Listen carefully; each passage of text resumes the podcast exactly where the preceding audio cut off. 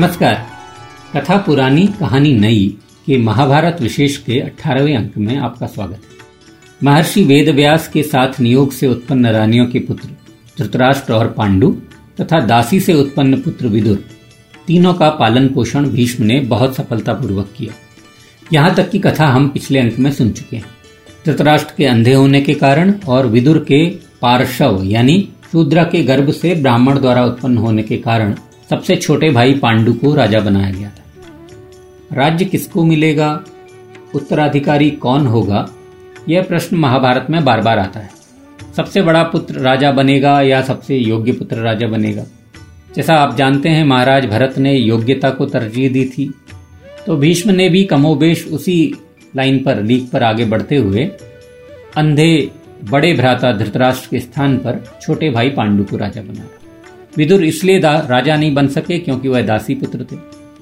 बाद में कुंती के बड़े बेटे कर्ण भी इसी श्रेणी में आते हैं। लेकिन यहाँ एक बात और हैरान करने वाली है कि भीष्म के बाद तो कुरुकुल की वंशरेखा ट्रू कुरु नहीं रह गई थी। यानी कि ट्रू ब्लड लाइन नहीं थी। और जितने भी ये राजकुमार आपस में कुर्सी के लिए लड़ रहे थे, वह सारे नियोग से उत्पन्न थे। बहरहाल जब तीनों राजकुमार बड़े हुए तो भीष्म को उनकी शादी की चिंता हुई। गांधार नरेश सुबल की पुत्री गांधारी के रूप और गुण की चर्चा सुनने के बाद विदुर की सलाह से भीष्म ने धृतराष्ट्र के लिए गांधारी से विवाह हेतु एक दूत गांधार नरेश महाराज सुबल के पास भेजा। सिंधु नदी के पश्चिम में स्थित गांधार देश में आज का उत्तर पश्चिमी पाकिस्तान आता है और उत्तर पूर्वी अफ़गानिस्तान के इलाके आते हैं। पर्यटन के लिए मशहूर स्वात घाटी है या तक्षशिला है, पुरुषपुर, पुष्कलावती जैसे नगरों वाला यह प्रांत बहुत हज़ारों सालों तक बहुत सुसंस्कृत और समृद्ध था। मध्य एशिया और दक्षिण एशिया के व्यापारिक मार्ग में होने के कारण भी यहाँ व्यापार के कारण बहुत समृद्धि थी। चंद्रगुप्त, मौर्य, अशोक और कनिष्क के काल में भी इसकी समृद्धि बहुत अधिक थी। हज़ारों वर्षों तक गांधार एक बहुत महत्वपूर्ण प्रांत बना रहा। इसका आखिरकार पतन 1001 ईसवी के बाद महमूद गजनी के निरंतर हमलों से होता है। परंतु हमारी कहानी इससे हज़ारों साल पहले की है। और महाभारत के दो प्रमुख पात्र गांधारी और उनके भाई राजकुमार शकुनी इसी गांधार प्रांत से आते हैं। अब जब दूत गांधारी के साथ अंधे धृतराष्ट्र के विवाह का प्रस्ताव लेकर आया तो गांधार नरेश महाराज सुबल बहुत सोच में पड़ गए। इतनी सुलक्षणा पुत्री के लिए ऐसा अंधा पति लेकिन जब उन्होंने बहुत सोच विचार किया, कुरुकुल की प्रसिद्धि के बारे में सोचा, कुरुकुल के दबदबे के बारे में सोचा, भीष्म के बारे में सोचा और भीष्म के आचार के बारे में सोचा तो आखिरकार उन्होंने विवाह के लिए अपनी हाँ कर दी। जब गांधारी को पता चला कि उनका विवाह एक जन्मांध राजकुमार से हो रहा है तो उन्होंने एक अजीब सी प्रतिक्रिया दी। उन्होंने एक रेशमी वस्त्र की कई तहें बनाकर उससे अपनी आँखों में पट्टी बाँध ली शायद अपने होने वाले पति से सॉलिडेरिटी दिखाने के लिए। राजकुमार शकुनी बड़े प्रेम से अपनी बहन को हस्तिनापुर लाए और आदर और सम्मान के साथ उसका ब्याह राजकुमार धृतराज से कर दिया। शकुनी ने विवाह में यथा योग्य दहेज दिया था तो भीष्म ने भी उतना ही सम्मान शकुनी को किया। विवाह के बाद शकुनी कांधार वापस लौट गए। जो ही धृतराष्ट्र का विवाह संपन्न हुआ, वैसे ही भीष्म ने पांडु के लिए भी कन्या की खोज आरंभ की। उन्हीं दिनों राजा कुंती भोज ने अपनी विशाल नेत्रों वाली अनुपम सुंदरी पुत्री प्रथा के लिए स्वयंवर का आयोजन किया था। प्रथा जो थी, वो वास्तव में यादव वंशी क्षत्र शूरसेन की कन्या थी। ये शूरसेन वही हैं जिनके सबसे बड़े पुत्र वासुदेव थे, जो श्री कृष्ण के पिता थे। और उनकी सबसे छोटी बेटी जो थी वो प्रथा थी। और प्रथा को, यानी शूरसेन की कन्या को, उनके मित्र राजा कुंती भोज ने संतानहीन होने के कारण गोद लिया था। इसीलिए प्रथा बाद में कुंती के नाम से विख्यात हुई। स्त्री जनोचित गुणों से संपन्न युवा कुंती से विवाह के लिए सैकड़ों राजाओं और राजकुमारों की भीड़ लगी थी। हस्तिनापुर से महाराज पांडु भी स्वयंवर में भाग लेने पहुँचे। मनस्विनी कुंती ने एक एक करके सभी राजाओं का परिचय लिया। और आखिर में उसकी निगाह भरत वंश शिरोमणि महाराज पांडु पर जाकर अटक गई। व्यास लिखते हैं कि पांडु को देखते ही कुंती के सब अंग काम से व्याप्त हो गए और उनका चित्त एक बारगी चंचल हो उठा और लजाते लजाते उन्होंने वरमाला पांडु के गले में डाल दी। इस प्रकार कुंती और पांडु का विवाह हो गया। इस विवाह के कुछ ही दिनों के बाद। इसका कारण स्पष्ट नहीं है, लेकिन भीष्म ने पांडु के दूसरे विवाह के बारे में सोचा। उन्हें मद्र नरेश की सुंदरी बहन के बारे में पहले से ही जानकारी थी। सो भीष्म ने चतुरंगिणी सेना साथ में ली, महाराज पांडु को साथ में लिया और मंत्रियों और पुरोहितों के साथ जा पहुँचे मद्रराज यानी बाल्हीक शिरोमणि महाराज शल्य की राजधानी सागल ये जो मद्र देश है, वह आजकल के पाकिस्तान में था और इसकी राजधानी थी सागल सागल आजकल सियालकोट के नाम से जाना जाता है और पाकिस्तान के पंजाब सूबे में है। तो जब भीष्म और उनकी पार्टी सागल पहुँची तो शल्य ने भीष्म का खूब आदर सत्कार किया और उनसे वहाँ आने का कारण पूछा। तब भीष्म ने कहा कि, राजन, मैं तुम्हारी सुंदरी बहन माद्री का हाथ महाराज पांडु के लिए मांगने आया हूँ। महाराज पांडु से अपनी विवाह, अपनी बहन के विवाह में शल्य को कोई आपत्ति नहीं थी।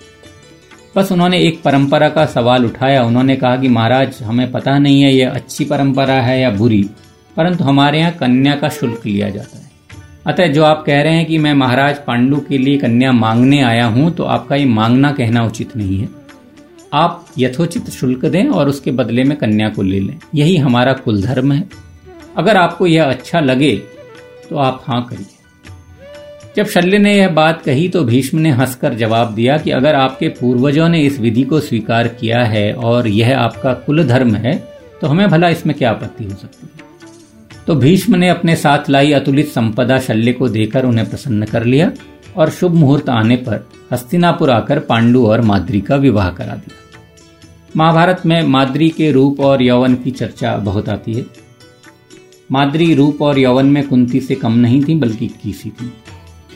तो इन दो पत्नियों के साथ करीब एक माह तक विवाह का आनंद उठाने के बाद महाराज पांडु दिग्विजय को निकल गए और बहुत बड़े भूभाग पर अधिकार करके वह वापस हस्तिनापुर लौटे, धन धान्य से संपन्न होकर और विजयी होकर लेकिन पांडु का मन हस्तिनापुर में कम ही लगता था और वह अपना अधिकतर समय वनों में शिकार खेलने में बिताते थे। कुछ लोगों का यह भी मानना है कि चूँकि पांडु संतान पैदा नहीं कर पा रहे थे, इसीलिए निराशा में वह अपना अधिकतर समय वनों और जंगलों में बिताने लगे थे। इसी बीच भीष्म को पता चला कि महाराज देवक के यहाँ भी एक कन्या है, जो बहुत सुंदर है, युवा है, गुणी है और एक शूद्र जाति की स्त्री के गर्भ से ब्राह्मण द्वारा उत्पन्न की गई। तो भीष्म ने ठीक समझा और उस कन्या का विवाह विदुर से करवा दिया। जब कुंदी कुंती और गांधारी की चर्चा हो ही रही है तो गुजरात में डूंगरी के भीलों की भील भारत में कुंती और गांधारी के जन्म की एक अलग तरह की कहानी आती है। इस कहानी के अनुसार कहते हैं कि एक बार सप्त ऋषि बहुत गहरे ध्यान में बैठे थे, और उनका ध्यान इतना गहन हो गया था सातों ऋषियों का कि यह बात देवताओं तक पहुँची। अब जैसा आमतौर पर होता है, इंद्र आदि देवता तो विचलित हुए ही, लेकिन यह ध्यान इतना गहन था कि महादेव और पार्वती को भी इसके बारे में बहुत उत्सुकता हो गई। तो शिवजी और पार्वती ने बाज पक्षी का वेश बनाया और उड़कर पहुँच गए वहाँ, जहाँ सातों ऋषि तपस्या कर रहे थे। अब किस्मत की बात कि जब दोनों बाज सप्तऋषियों के ऊपर से उड़ रहे थे तो एक तेज आंधी आई और दोनों बाजों को उसने तितर बितर कर दिया। वह आंधी मादा बाज को उड़ाकर सप्तर्षियों के त्रिशूल में अटका आई। इन सबके बीच सप्तर्षियों का ध्यान जो का त्यो बना रहा। कितनी ही बड़ी आंधी आई, उनका ध्यान भंग नहीं और वो बिचारी मादा बाज, हैरान, परेशान सी, त्रिशूल पर ही अटकी पड़ी रह गई कुछ समय बीता तो पार्वती जी वहाँ अटके अटके क्या करती, सो उन्होंने बाज का शरीर त्याग दिया और वह महादेव शिव के पास चली आई। इधर जब बहुत समय बीता और सप्तर्षियों की तपस्या पूरी हुई और उन्होंने आँखें खोली तो देखा कि त्रिशूल पर एक मादा बाज मृत पड़ी है। और जब उनकी निगाह इस पर पड़ी तो वो दुख से व्याकुल हो गए। क्योंकि सातों ऋषि का बहुत तप बल था, उन्होंने अपनी तपस्या के बल पर उस मादा बाज को पुनर्जीवित कर दिया। और डूंगरी के भीलों की भील भारत के अनुसार इस मादा बाज के मांस से बनी कुंती जिसने पांडु से शादी की थी और इस मादा बाज के कंकाल से बनी थी गांधारी, जो धृतराष्ट्र की पत्नी बनी। जैसा कि हम बता चुके हैं, गांधारी एक श्रद्धावान, बहु और समर्पित पत्नी थी, परंतु धृतराष्ट्र उतने भोले भाले नहीं थे। राजा न बन पाने की टीस अब उनके दिल की फांस बन चुकी थी। तो अपनी पत्नी से बात बात पर वह अपने अंधेपन की लाचारी का ज़िक्र करते, क्यों मैं राजा नहीं बन सका, यह बताते। और शादी की पहली रात ही उन्होंने गांधारी को जब अपनी वेदना सुनाई तो यह भी कहा कि गांधारी उत्तराधिकार तो वरिष्ठता से ही मिलता है। और जो मुझे न मिल सका, वह मेरे पुत्र को मिलना चाहिए। इसीलिए इससे पहले कि पांडु का विवाह हो और उसकी कोई संतान उत्पन्न हो, तुम मुझे पुत्र पैदा करके अब लेकिन भीष्म ने धृतराष्ट्र के विवाह के कुछ ही समय के भीतर पांडु का भी विवाह कर दिया था। और इधर गांधारी तो गर्भवती हो गई, परंतु कुंती या माद्री में गर्भ के कोई भी लक्षण नहीं थे। ऐसे में महाराज पांडु ने एक अजीब सा फैसला लिया, सबको चौंकाते हुए उन्होंने कहा कि वह जंगल में रहेंगे और दोनों पत्नियों के साथ वह वन में चले गए। और जब पांडु वन में चले गए तो राज्य को चलाने का केयर टेकर का काम भीष्म ने दे दिया धृतराष्ट्र गांधारी के गर्भ की बात सुनकर पांडु बहुत विचलित हुए। एक समय राजा पांडु मृगों और सर्पों से भरे एक विशाल वन में विचर कर रहे थे। तो उन्होंने मृगों के एक यूथपति को देखा जो एक मृगी के साथ मैथुन कर रहा था। इस मैथुन करते हुए युगल को देखते ही महाराज पांडु ने पाँच सुंदर और सुनहरे पंखों से युक्त तीखे बाणों से उस मृग और मृगी को बींध डाला। मृगी की तो तुरंत मृत्यु हो गई, परंतु घायल मृग ने राजा को धिक्कारा और कहा कि पांडु ने बुद्धि और विवेक शून्य होकर उनका वध किया है। अब पांडु तो चतुर थे उन्होंने उत्तर दिया कि क्षत्रियों के लिए शत्रुवध और मृगवध दोनों ही उचित बताए गए हैं। उन्होंने कुछ भी अनुचित नहीं किया है। तब क्रोधित होकर मृग ने कहा कि हम मैथुन कर रहे थे। और मैथुन क्रिया सभी भूतों के लिए हितकर भी है और अभीष्ट भी है। कम से कम मैथुन करते समय तो तुम्हें हमें नहीं मारना चाहिए था। फिर अपना परिचय देते हुए मृग ने कहा कि वह वास्तव में ऋषि किंदम है। और चूँकि मानव शरीर में मैथुन करते हुए उन्हें लज्जा का अनुभव हो रहा था इसीलिए वह और उनकी पत्नी मृग और मृगी बनकर मैथुन कर रहे थे। ऋषि ने आगे कहा कि महाराज पांडु, तुम्हें चूँकि पता नहीं था कि हम मानव हैं, अतः तुम्हें ब्रह्म हत्या का पाप तो नहीं लगेगा, परंतु मैथुन करते समय हमको जिस क्रूरता से तुमने मारा है, इसका फल तुम्हें अवश्य मिलेगा। तुम भी जब काम से सर्वथा मोहित होकर किसी के साथ मैथुन करोगे, तब मेरी ही अवस्था में तुम यमलोक को सिधारोगे। और तुम्हारा प्रेमी भी तुम्हारे साथ मृत्यु का वर्ण करेगा। अब इतना कठोर शाप पाकर पांडु का दुख के मारे बुरा हाल हो गया उन्होंने पूरी तरह सन्यासी होने का निश्चय कर लिया और कुटिया में वापस आकर अपनी दोनों पत्नियों को वापस हस्तिनापुर लौटने की सलाह दी। जब दोनों पत्नियों ने दृढ़ता से उनके ही साथ रहने की बात की तो पांडु ने संन्यास आश्रम के बजाय वानप्रस्थ आश्रम में प्रवेश करने का निश्चय किया। जंगल में रहते हुए वन में तपस्वियों के साथ विचरते, बातचीत करते, चिंतन, मनन, विचार, विमर्श करते हुए पांडु को बारंबार अपनी संतानहीनता पर बहुत दुख होता। उन्हें सबसे बड़ा दुख यह था कि बिना संतान के वह पितरों के ऋण से कैसे उऋण होंगे। उन्हें अपनी शारीरिक कमी का, ऋषि कंदम के श्राप का हर समय भान रहता। वह हम हर समय इसी चिंता में बिताते कि कैसे वह संतान उत्पन्न कर सके। कई बार सोचते कि जैसे अपने पिता के क्षेत्र से वह महर्षि व्यास द्वारा उत्पन्न हुए हैं, क्या उसी प्रकार उन्हें भी संतान की प्राप्ति हो सकती? कई दिन तक इस बात को सोचने के बाद एक दिन पांडु ने कुंती से कहा कि, कुंती, संतानहीन होने के कारण मुझे शुभ लोगों की प्राप्ति नहीं हो सकती और यह चिंता मुझे खाई जाती है। उन्होंने कुंती को समझाया कि धर्मशास्त्रों में बारह प्रकार के पुत्र बताए गए इन बारह में से पहले छह बंधु दायत कहलाते हैं। और कुटुंबी होने के कारण संपत्ति में यह उत्तराधिकारी होते हैं। बाकी के छह कुटुंबी नहीं होते, इसीलिए उन्हें उत्तराधिकार में हिस्सा नहीं मिलता है और उन्हें कहते हैं अबंधुदायद। तो ये जो छह बंधुदायद पुत्र हैं, इनमें से पहला तो स्वयं जात होता है, यानी अपनी ब्याहता पत्नी से होता है। दूसरा प्रणीत होता है, नियोग से उत्पन्न किया हुआ। तीसरा अपनी पुत्री का पुत्र। और चौथा, दूसरी बार ब्याही हुई पत्नी का पुत्र, यानी पुनर्भव। और पांचवा कानीन, यानी विवाह से पूर्व ही अगर पत्नी गर्भवती हो तो और छठा होता है बहन का पुत्र, यानी भांजा तो पांडु ने कुंती को समझाया कि इन छह बंधु दायदों में से कोई भी मेरा पुत्र नहीं हो सकता सिवाय नियोग के। तब उन्होंने कहा कि प्रथे, अपने वीर्य के बिना भी संतानहीन मनुष्य किसी श्रेष्ठ पुरुष के संबंध से श्रेष्ठ पुत्र प्राप्त कर सकते हैं। ऐसा स्वयं स्वयंभू मनु ने भी कहा है। अतः तुम मेरे समान या मुझसे श्रेष्ठ पुरुष से संतान उत्पन्न करो। परंतु कुंती ने महाभारत कार के अनुसार किसी और पुरुष के पास जाने से स्पष्ट इनकार कर दिया।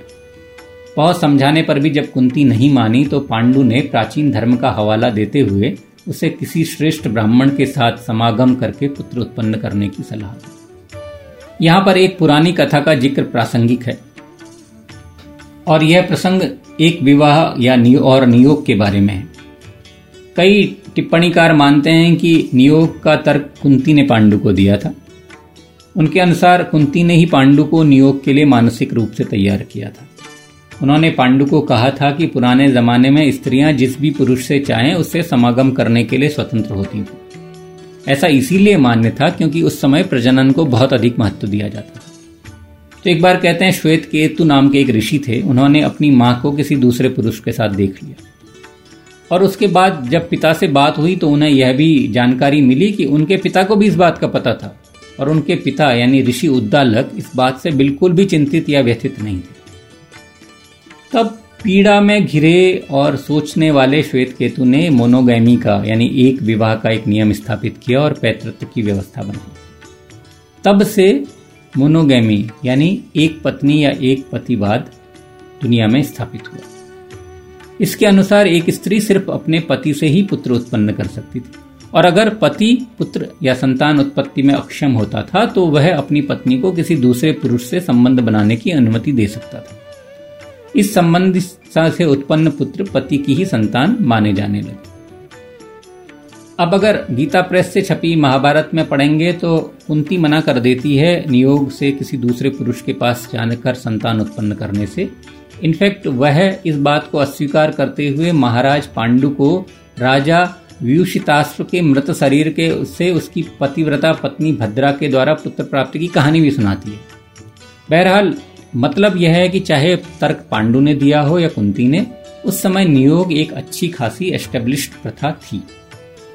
तो जब दोनों में यह नियोग के बारे में बहुत वाद विवाद हुआ और पांडु ने बहुत अधिक दबाव कुंती पर बनाया नियोग के लिए तब कुंती ने अपने पति को वह रहस्य बताया जो आज तक उसने अपने हृदय में छिपा कर रखा था।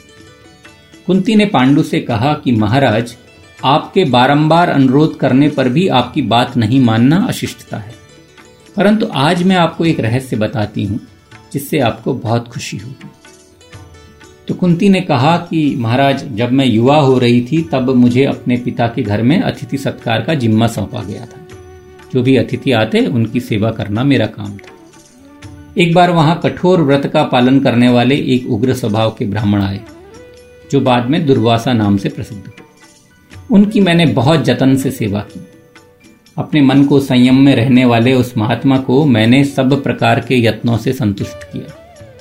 तब उन महात्मा ने दुर्वासा ऋषि ने वरदान के रूप में मुझे प्रयोग विधि सहित एक मंत्र का उपदेश देते हुए कहा कि तुम इस मंत्र से जिस जिस देवता का आह्वान करोगी, वह चाहे निष्काम हो या सकाम, निश्चय ही तुम्हारे अधीन हो जाएगा।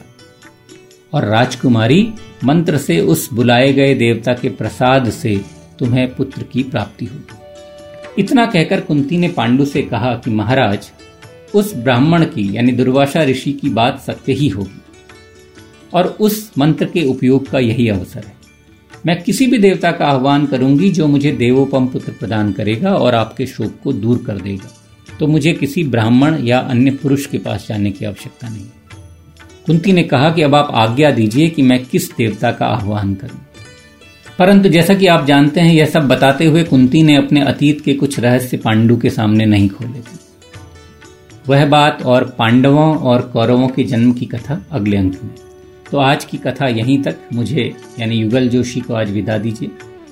जल्दी ही कथा पुरानी कहानी नई के महाभारत विशेष के 19वें अंक के साथ आपके सामने फिर हाजिर होऊँगा। तब तक के लिए नमस्कार।